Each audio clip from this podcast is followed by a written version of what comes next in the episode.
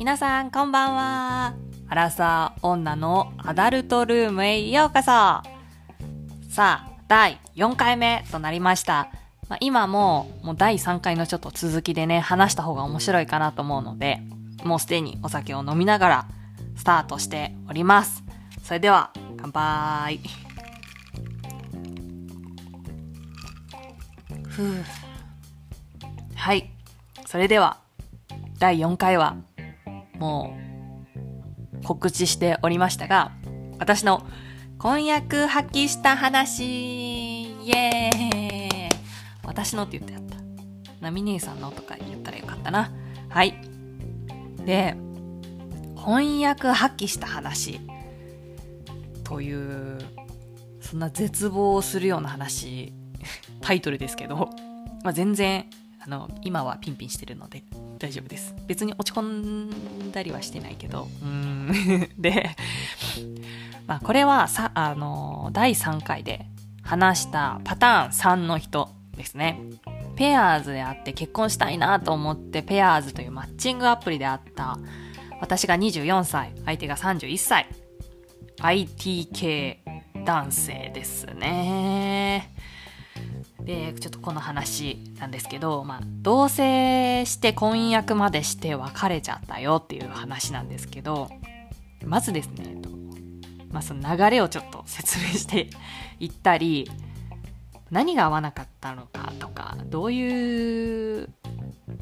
風に進んでいったかっていう、言ったりっていうのをちょっと話そうかなと思います。で、まずこの、この人は付き合ってですね、えっと、半年ぐらいで同棲を始めたんですけど、まあもうお互いね、ちょっと結婚する、結婚前提に一応お付き合いしてたので、で、えーっと、24なので、私が仕事を、前職の仕事を辞める3月末で年度末っていうので、辞めるタイミングで、ちょっと引っ越しをしたんですけど、で、同棲をスタートしたんですけど、まあ、その時にはもうちょっと婚約状態でして、で、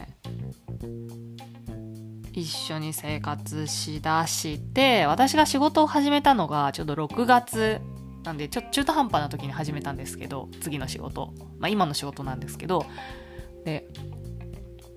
なので2ヶ月間、4月ぐらいから始めたのかな ?3 月で仕事辞めて、4月ぐらいに始めて、で、4月、5月、6月っていうので、まあ私は仕事してなかったので、その時期、ハローワークとか行きながら 探したりとかしてて。で、なんで家のことするし、まあずっと家にいるしっていうのがあったんですけど、なんだろうな、なんかちょっと違和感みたいなのを感じてきて、私が。で、でもその、例えばそう、何かにこう違和感とかを抱く時って、なんかそれを考えすぎたら、そこからマイナスな方向に行くんじゃないかとか、思ってくくることありませんか？なんか。だから、あえて考えないみたいな。あえてその違和感には気づいてるけど気づかないふりをしてたみたいな感じでちょっと過ごしてました。で、6月に仕事、新職場、新しい職場で仕事をスタートして、で、やっぱりその1ヶ月後ぐらいに、やっぱりなんかこう、合わないなみたいな。生活水準みたいなのがちょっと違うのかなとか思っちゃって。で、まあその生活水準って言っても、例えば、その掃除とかなんですけど、綺麗にする基準とか、うーん、が違ったというかね。まあ私結構綺麗好きなので、うん、なんか隅の方まで拭くし、そのテレビ台の下とかソファーの下とかあの空いてる隙間とか結構もう奥まで綺麗にしたりとかするんですけどそこもしてないというか汚いっていう言い方したらちょっとね嫌味っぽいですけどそんな感じで。でなんかその水準が違うっていうのでやっぱ任せてもえこれあるじゃんみたいな。姑みたいな感じになっちゃってもうなんかすごい嫌だなって思っちゃったんですね私が。とかもう一番やっぱ大きい違いとしてはお金。お金の違い。価値観の違いっていうのがすごい大きくてこれ言ったらちょっと文句みたいな感じで 愚痴みたいになっちゃうんですけどこう弁当事件っていうのがあってで私がですね、えっと、教育系のちょっと仕事をしてるので昼はお昼は給食が出るんですよね。なのでお弁当とかも持っていかなくていいし買っていかなくてもいいみたいな感じのところで。でもそのその前付き合った何て言うかな元婚約者みたいなのは前に作れっていう風になんかちょっと強制みたいなしてきて作るのが、まあ、ちょっと当たり前だよねみたいなちょっと感覚になっちゃってて。でたでも私も正社員で仕事フルでしてるのでやっぱ厳しいしそれに加えて早く帰ったら夕食とかも作るし、まあ、掃除も綺麗な基準が違うけどすごいするしっていうのでなんか私の負担多くないみたいな思い出しちゃって。でもじゃあお弁当作らなくてもいいけどその2人で出してる食費から400円そのくれみたいな言われて。え？みたいな。え？ってなって。それってほら私が頑張ればその400円って食費が浮くわけじゃないですか。やっぱり1日400円って目先は小さいかもしれんけど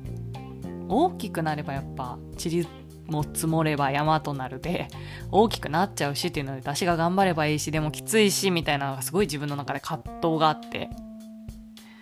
でそもそも食費もお互い2万2万出してて4万ですね月で。でそこから外食も引けみたいな感じになっちゃってやっぱ今思えばすごい結構キツキツだなって思って思いました。うん。今考えたら無理だなみたいな思っちゃいますね。でそういうのとかすごいこう悩んでてうんでもそもそもの基準がちょっと違うのかななんてちょっと思い出して。でもその自分の両親もすごい応援してくれてるというかなので言いづらいこんな早い4ヶ月の段階でもう言いづらいしなと思ったんですけどもう無理で一緒にいるっていうことが。なのでもう母親とかに相談してやっぱきついというかなんかこう違うんかなっていうのが自分の中でも違和感として出てきちゃってるのでそれを解決するっていう手段にいかいけなかったんですね私は。私の悪いところでもあるけど。ねまあ母親最初はねやっぱ結婚ってそんな大変その軽いものじゃない大変だよみたいなのを言ってくれてたけどやっぱもうしんどいっていうのを伝えたらまあじゃあ分かったって感じで結局まあ別れを切り出したというか。でもその別れを切り出した時とかもなんでみたいな感じになっちゃってて結局私の言いたいこととかは伝わってなかったんだなと思ってちょっと残念だなと思ったりしたけど伝え方が悪かったのかもしれない。うん、うん、で結局同棲を始めて婚約して約半年で別れた引っ越しですね。でお別れした後ももう一緒になんかもう住みたくないってなっちゃって。もう嫌だ顔も見たくないみたいな。職場から実家まで1時間ちょっとかかるけど、まあ、実家も近かったのでね、うん、通いました。1ヶ月弱ぐらい。通いながら、まあ、新しい家探したりそもそも実家から出てきてたのでもう一人暮らしするってなってね次は。一人暮らしの家のいろんな家具家電を買ったりとかで1ヶ月弱ぐらい通いましたね。その間に荷造りとかしてました。私のが先に仕事終わって家に帰るので仕事終わって向こうが帰ってくる間の時間だけ荷造りして帰ってくるってなったら出会わないように家を出るみたいなを続けて地道に荷造りしてたみたいな感じです。はい。結構きつかったですねこの時は。もうやっぱ第3回でもまとめみたいな感じで言いましたけど、やっぱ結婚したいみたいな思いが強いっていうのも悪かったなーって反省してます。うん。良くなかったですね、私には。若かったしっていうのもありますけどね。はい。じゃあまあ今はね、こうやって、まあ暗くならずに話せることなので全然いいんですけど、まあ私の婚約発揮した話でした。婚約発揮しても全然今ハッピーに生きてるので そんな暗くね考えずに皆さんも結婚に進んでいけるように頑張って